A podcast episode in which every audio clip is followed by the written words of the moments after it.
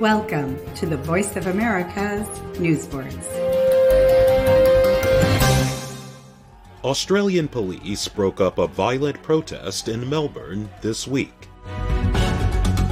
Mandate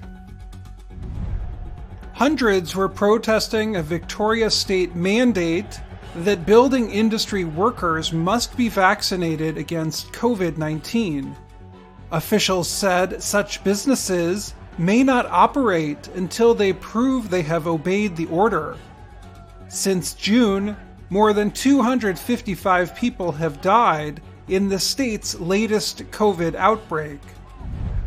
A mandate is an official order or rule that must be followed.